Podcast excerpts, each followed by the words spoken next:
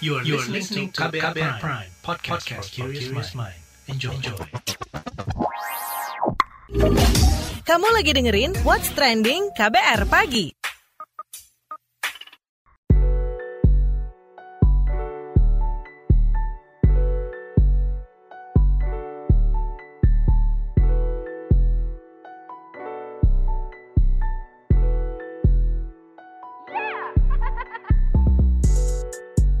KBR Pagi, siaran pagi radio paling update. Selamat pagi, apa kabar Anda hari ini di hari Rabu 18 Agustus 2021? Ketemu lagi dengan saya Don Brady di What's Trending KBR Pagi. Pagi ini kita ngobrolin soal promosi produk skincare bertebaran. Konsumen perlu kebenaran. Jadi ada sebuah kasus nih yang terkait review skincare sempat menjadi trending topik di media sosial. Kala itu seorang dokter harus berurusan dengan hukum bermula dari tinjauannya terhadap suatu produk kecantikan yang diunggah di media sosial. Dokter tersebut dilaporkan atas dugaan pencemaran nama baik. Namun bagaimana kasus ini menjadi pelajaran bagi masyarakat? Saat ini masyarakat sebagai konsumen seolah terombang-ambing dengan membludaknya promosi produk di media sosial. Sudahkah memadai informasi dan edukasi bagi mereka? Sebelum kita bahas lebih lanjut, kita simak opini warganet plus 62 berikut ini.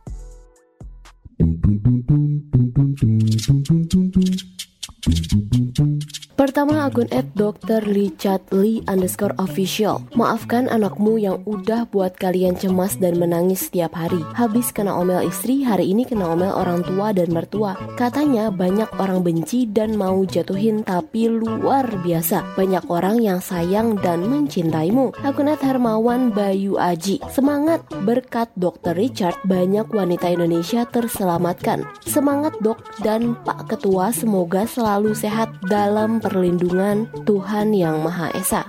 Lanjut akun at Lord Condet. Dulu bini gue pernah jelasin kasus si Richard versus Kartika Putri. Richard review macam-macam skincare dan kasih label bahaya ini dan itu. Ngerusak image produk orang yang dapat izin BPOM. Dia sendiri jualan skincare. Dari segi etika bisnis aja, ini dokter udah ngaco nggak beretika. Kalau akun at myzura underscore no rakib. Apa cara penangkapan yang urakan dan tidak manusiawi kemarin bisa dituntut pak? Kalau akun at redo cheese, konten review dari Dr. Richard Lee memang terlalu berani sih, tapi kalau dibilang merusak etika bisnis nggak juga sih. Banyak produk lain yang direview bagus dan dia anggap aman, jadi banyak yang beli. Orang-orang juga jadi teredukasi ke klinik kecantikan atau dokter asli, bukan abal-abal. Ke akun @migyo. Aku rasa ya banyak produk kecantikan yang ngerasa keancem sama penjelasan dokter Lee. Mungkin mereka pakai bahan berbahaya dan bikin untung lebih gede. Cuma belum ketahuan aja produknya. Sama dokter Lee, akhirnya baru ketahuan satu ya udah deh dijadiin tameng sekalian. Nah yang terakhir akun Sinok Kemayu 1 Banyak produk kecantikan yang mungkin berbahaya bagi tubuh atau kulit. Untuk itu, berhati-hatilah dalam mengoleskannya ke kulit. What's Trending KBR Pagi. Balik lagi di What's Trending KBR Pagi, kita lanjutkan ngobrolin soal promosi produk skincare bertebaran. Konsumen perlu kebenaran.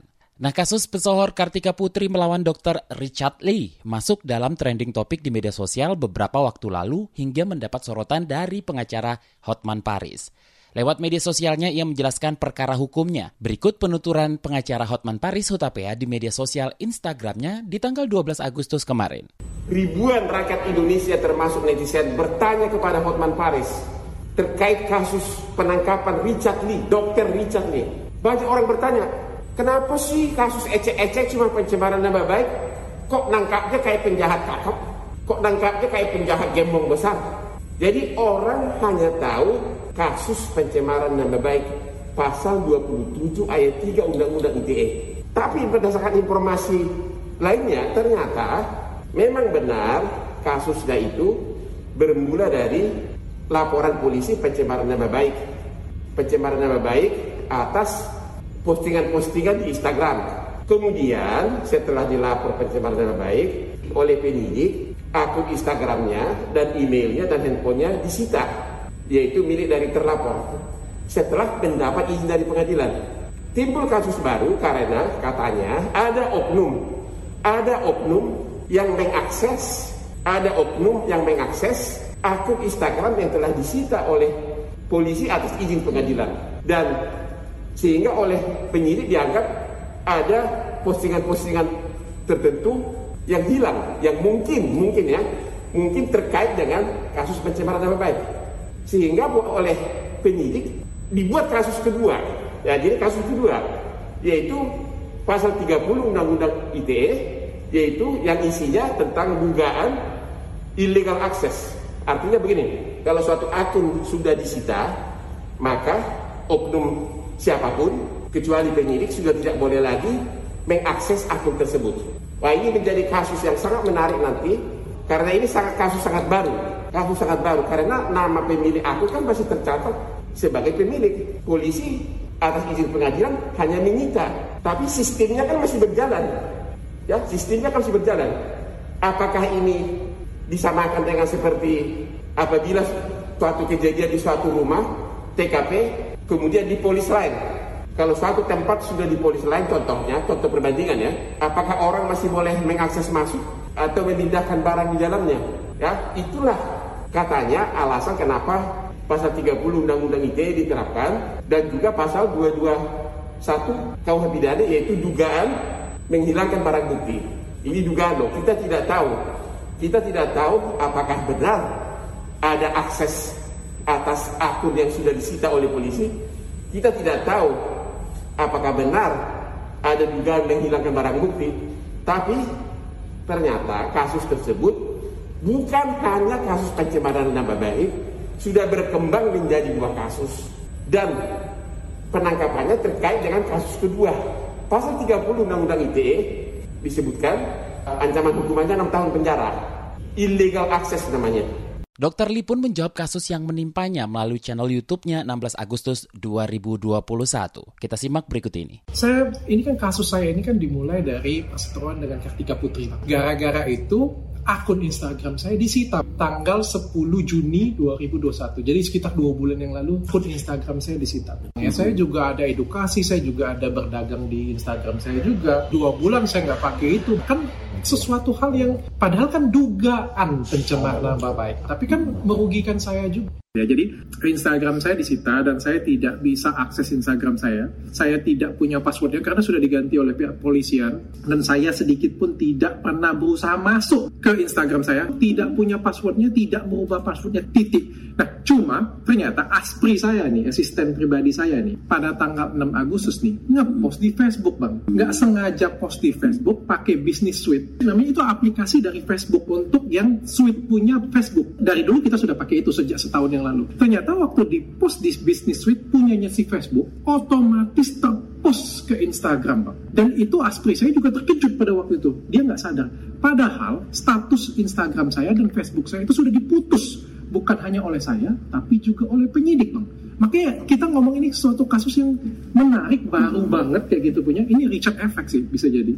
Sudah diputus, tapi kita ternyata bisa post di Business Suite otomatis terpost di Instagram secara otomatis. Jadi ini kita tidak pernah punya tujuan untuk post di Instagram. Kita mau postnya itu di Facebook. Eh, terpost otomatis. Inilah yang disangkakan dengan saya katanya dugaan illegal access sehingga terjadilah kejadian seperti kemarin, Bang. Saya juga percaya semakin tingginya pohon itu anginnya makin kencang. Tapi juga saya juga percaya bang, segala sesuatu yang diberikan kepada saya, kejadian semua yang diberikan kepada saya, itu pasti ada pesan dari Tuhan kepada saya bang. Yang jelas satu hal yang saya tanamkan dalam diri saya, saya tidak pernah mau berniat jahat dengan orang lain, saya tidak ingin berbuat jahat dengan orang lain, yang saya lakukan adalah tulus sepenuh hati namun kadang-kadang tulus penuh hati juga kadang-kadang nggak cukup, kadang-kadang nyenggol kanan kiri yang saya tidak sengaja seperti itu, Bang. Tapi biarkan saya jadi uh, manusia yang lebih dewasa ke depannya, lebih bijaksana, lebih banyak belajar juga bagaimana cara ngevlog yang baik, mereview yang baik tanpa tanpa resiko hukum yang besar ke saya. Jadi saya sudah diajari Bang Rasman, makanya saya sering kan vlog dengan cara yang berbeda karena Bang Rasman sudah ngajarin bagaimana tanpa tanpa resiko bisa nge-review itu. Sementara Kartika Putri juga menanggapi soal perkaranya. Kita simak pernyataan Kartika Putri yang disebarkan oleh Instagram Rasman Arif Nasution pengacara dari Dr. Richard Lee pada 15 Agustus 2021. buat saya saya nggak sezolim itu kalau memang dari awal etiket baik saya disambut dengan baik dan tidak ada kebencian keegoisan terhadap suatu orang atau personal sehingga saya kena imbasnya saya rasa nggak akan terjadi hari ini gitu saya rasa juga apa yang saya lakukan selama karir saya saya selalu menggunakan kode etik kode etik semuanya saya jalankan. Itu aja sih dan saya tidak pernah melanggar kode etik apa pun. Nanti kita akan ngobrol dengan Koordinator Pengaduan dan Hukum Yayasan Lembaga Konsumen Indonesia atau YLKI. Jadi jangan ke mana-mana, tetap di What's Trending, KBR Pagi. Newsbeat. Kaburnya Presiden Afghanistan Ashraf Ghani ke luar negeri membuat murka para pejabat hingga warganet. Melansir Reuters, Ghani mengaku menghindari pertumpahan darah dengan meninggalkan negaranya saat Taliban berhasil menduduki ibu kota Kabul. Menurutnya, pertempuran hanya akan membahayakan jutaan penduduk. Berbagai kecaman pun datang dari netizen dan sejumlah pejabat di Afghanistan yang menganggap perilaku sang presiden tidak pantas saat suasana genting. Ketua Dewan Tinggi Rekonsiliasi Nasional Abdullah menyatakan, presiden harus mempertanggungjawabkan mempertanggungjawabkan perbuatannya dan rakyat Afghanistan akan menghakiminya. Tiongkok tengah mengembangkan bahan kaca terkeras di dunia yang sementara ini diberi nama AM3. Kaca ini diklaim mampu meninggalkan goresan di permukaan berlian. Berdasarkan artikel yang diterbitkan National Science Review, para tim peneliti berasal dari Tiongkok, Amerika Serikat, Swedia, Jerman, dan Rusia. Sebagai perbandingan, berlian memiliki kekerasan hingga 62 GPa dan AM3 punya kekerasan hingga 113 GPa. Meski begitu, kaca ini tidak terlihat semenarik berlian atau perhiasan lain, namun memiliki beberapa aplikasi luas di industri teknologi. Usai pulih dari COVID-19, aktor Korea Selatan Ji Chang-wook kembali menjalankan syuting drama terbarunya The Sound of Magic. Hal ini dikonfirmasi agensi sang aktor yang menyatakan Ji Chang-wook telah menyelesaikan masa karantina mandiri. Aktor Korsel Ji Chang-wook sendiri terkonfirmasi COVID-19 pada 26 Juli lalu dan membuat syuting drama itu harus dihentikan dan para kru menjalani isolasi mandiri demi menghentikan laju penyebaran COVID-19.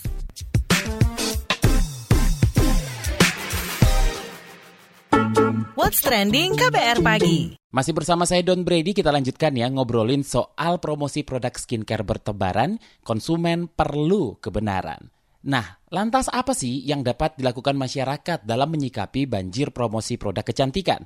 Seperti yang saya katakan tadi, kita akan ngobrol bareng Koordinator Pengaduan dan Hukum Yayasan Lembaga Konsumen Indonesia atau YLKI, ada Sularsi.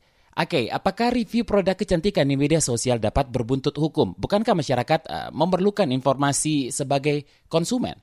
Kalau review itu gini, sepanjang dia bisa membuktikan kebenaran apa yang dia sampaikan. Jadi review itu tidak sembarang review. Review itu kan memberikan informasi yang benar, jelas, dan jujur kepada si pendengarnya. Artinya review itu adalah sebagai salah satu bentuk juga kita melakukan kayak monitoring gitu kan. Bisa dilakukan oleh siapa saja bahwa apakah memang benar produknya seperti itu aman atau tidak. Ini kan lebih kepada keamanan produk kan. Kalau itu adalah dipakai orang lain, nah si pemakai ini adalah boleh melakukan. Nah, kalau menurut kami, dokter Richard ini kan dokter yang sebagai profesi seorang kecantikan bukan berarti untuk merendahkan ya, beda lagi ya. Maksudnya untuk ini kompetitor bukan, tetapi ini adalah kejujuran bahwa dia adalah kalau diposisikan sebagai konsultan dan dia harus jujur kepada customernya gitu kan bahwa benar atau tidak gitu. Tanggung jawab itu adalah ada di pembuat produk. Nah, pembuat produk itu boleh mempunyai hak jawab terkait dengan apa yang disampaikan oleh si uh, Dr. Richard. Nah, ketika apa yang disampaikan Dr. Richard itu adalah tidak benar, nah pelaku usaha ini adalah mempunyai hak untuk melakukan suatu menuntut kepada si yang melakukan suatu review yang memberikan informasi yang tidak benar terhadap produknya. Sejauh ini bagaimana YLKI melihat keamanan produk-produk kecantikan di Indonesia seperti skincare yang banyak beredar di uh, media sosial promosinya? Kalau terkait dengan keamanan, suatu produk kosmetik itu kan harus mendapatkan izin edar kan. Salah satu izin edar itu adalah memberikan suatu jaminan keamanan kepada si pemakainya. Pertanyaannya adalah apakah produk-produk kosmetik yang dijual di media sosial, di platform atau secara konvensional itu sudah memenuhi persyaratan keamanan yang ditetapkan oleh Badan Pengawasan Obat dan Makanan tidak gitu. Kalau itu dia tidak sesuai dengan apa yang dilakukan aturan-aturan hukumnya, berarti kan Satu, nanti itu bisa menjadi satu pelanggaran daripada hak konsumen. Nah, konsumen itu kan harus mendapatkan satu standar produk sesuai dengan peraturan yang berlaku. Misalnya ada zat tertentu yang tidak diperbolehkan tapi dia masih tetap menggunakan, itu kan sangat membahayakan sekali. Nah, ini yang nanti masuk ke pidana perlindungan konsumen. Nah, kalau menurut kami bagi masyarakat konsumen ketika membeli suatu produk itu juga harus dilihat keamanannya dalam artian bahwa kita tahu juga apakah produk tersebut sudah mendapatkan registrasi dari Badan Pengawasan Obat dan Makanan. Karena dengan registrasi tersebut akan memberikan setidaknya ada suatu jaminan bahwa produk tersebut adalah lolos uji secara klinis dan keamanannya gitu. Sudah banyakkah edukasi masyarakat mengenai dan mampukah mengimbangi jumlahnya? Nah, gini,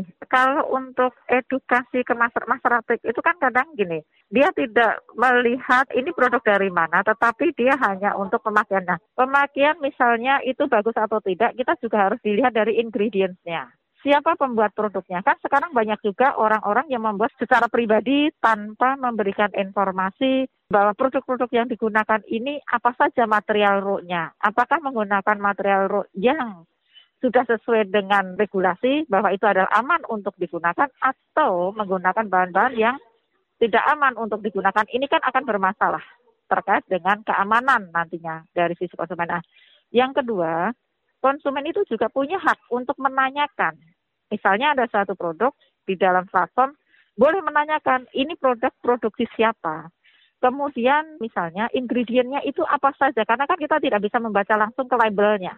Kemudian efek sampainya apa? Nah ini yang konsumen itu punya hak untuk menanyakan setting kepada si penjualnya atau si pembuat produknya gitu. Nah, ketika ada satu masalah, apa yang dilakukan oleh konsumen? Nah, konsumen itu punya hak untuk mendapatkan informasi yang benar, jelas dan jujur.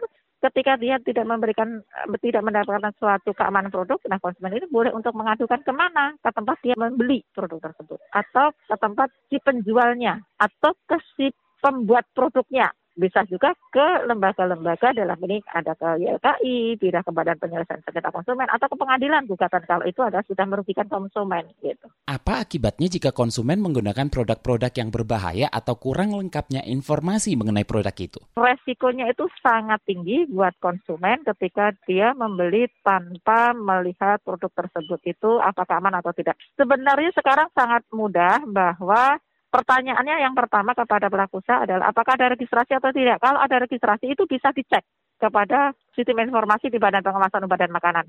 Ketika itu belum terdaftar, saya mengharapkan untuk tidak membeli karena kita tidak tahu bahan apa yang dia gunakan. Nah, ada kekhawatiran juga ketika dia menggunakan bahan yang tidak aman, ini yang akan dirugikan siapa? Ya konsumen itu sendiri. Makanya konsumen itu punya kewajiban untuk bertanya boleh, kewajiban untuk mendapatkan informasi. Nah, haknya atau kewajiban pelaku usaha itu adalah untuk memberikan, menjelaskan secara jelas, benar dan jujur tadi. Nah, dengan adanya informasi yang benar, jelas dan jujur, konsumen akan bisa memilih oh produk mana yang aman untuk dipakai. Setelah aman, mereka akan bisa memilih dan dia akan mendapatkan produk yang aman. Terima kasih, Koordinator Pengaduan dan Hukum Yayasan Lembaga Konsumen Indonesia, Sularsi.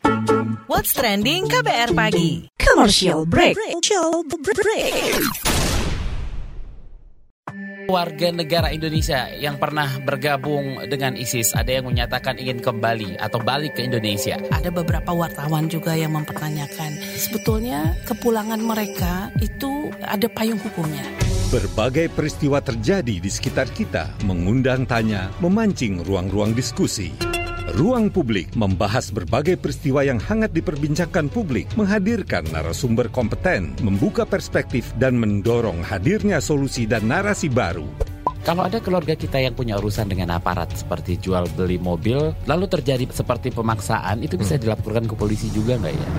Ruang Publik KBR hadir Senin hingga Jumat pukul 9 waktu Indonesia Barat. Perbincangan ini juga hadir dalam bentuk podcast di kbrprime.id. Mari berdiskusi di ruang publik melalui saluran bebas pulsa 0800 140 3131. Ruang Publik KBR, salurkan aspirasi Anda.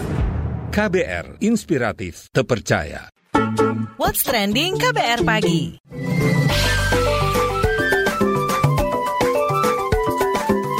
WhatsApp Indonesia. WhatsApp Indonesia kita mulai dari Balikpapan. Wali Kota Balikpapan Rahmat Masud memastikan program BPJS Kesehatan gratis bagi peserta mandiri kelas 3 akan direalisasikan tahun ini. Menurutnya, ada sekitar 200 ribu kepala keluarga peserta mandiri yang masuk program BPJS Kesehatan Gratis yang akan dimulai pada Oktober hingga Desember 2021. Kata dia, DPR setempat telah sepakat menganggarkan sekitar 17 miliar untuk program BPJS Kesehatan Gratis tahun ini dalam perbaruan APBD kota. Namun, dia meminta masyarakat yang memiliki tunggakan iuran BPJS Kesehatan agar menyelesaikannya terlebih dahulu. Selanjutnya kita menuju Jawa Tengah. Pemerintah Kota Magelang menggencarkan vaksinasi COVID-19 dengan mengadakan vaksinasi di tempat wisata. Salah satunya adalah Taman Kiai Langgeng. Melansir kantor berita antara, Wali Kota Magelang Muhammad Nur Aziz mengatakan wisata vaksinasi bisa memberikan suasana yang berbeda sebab selama ini vaksinasi hanya diselenggarakan di rumah sakit atau di puskesmas. Ia menyebut program vaksinasi ini sebagai wahana rekreasi warga di tengah pandemi COVID-19. Meskipun begitu, pemerintah mengklaim telah mencegah terjadinya kerumunan dengan membagi lokasi vaksin di dua area yang berbeda dari Taman Kiai Langgeng. Pengaturan jadwal vaksin pun diatur berdasarkan kelurahannya. Terakhir mampir ke Lampung. Perusahaan listrik negara atau PLN melaksanakan aksi transplantasi terumbu karang di kawasan Pantai Sebalang, Lampung Selatan. Transplantasi dilakukan dengan menggunakan arus listrik aliran lemah. Melansir Antara News, Executive Vice President Communication Corporate and CSR PLN Agung Murdivi mengatakan, program konservasi ini dilakukan secara berkelanjutan dan menggunakan inovasi teknologi kelistrikan Biorock. Agung mengklaim Biorock dapat mempercepat pertumbuhan terumbu karang hingga dua kali lipat dibanding kondisi normal. Konservasi terumbu karang diharapkan dapat meningkatkan jumlah ikan di laut, sehingga perekonomian warga sekitar dapat meningkat. Selain itu, konservasi juga dilakukan untuk meningkatkan kebersihan air laut yang penting bagi kinerja pembangkit listrik tenaga uap atau PLTU di wilayah tersebut. Demikian WhatsApp Indonesia hari ini. Demikian kabar pagi hari ini. Jika Anda tertinggal siaran ini, Anda kembali bisa menyimaknya di podcast What's Trending yang ada di Spotify, di kbrprime.id, dan di aplikasi mendengarkan podcast lainnya. Don't ready undur diri, stay safe, bye-bye. Terima kasih ya sudah dengerin What's Trending KBR Pagi. KBR Prime, cara asik mendengar berita. KBR Prime, podcast for curious mind.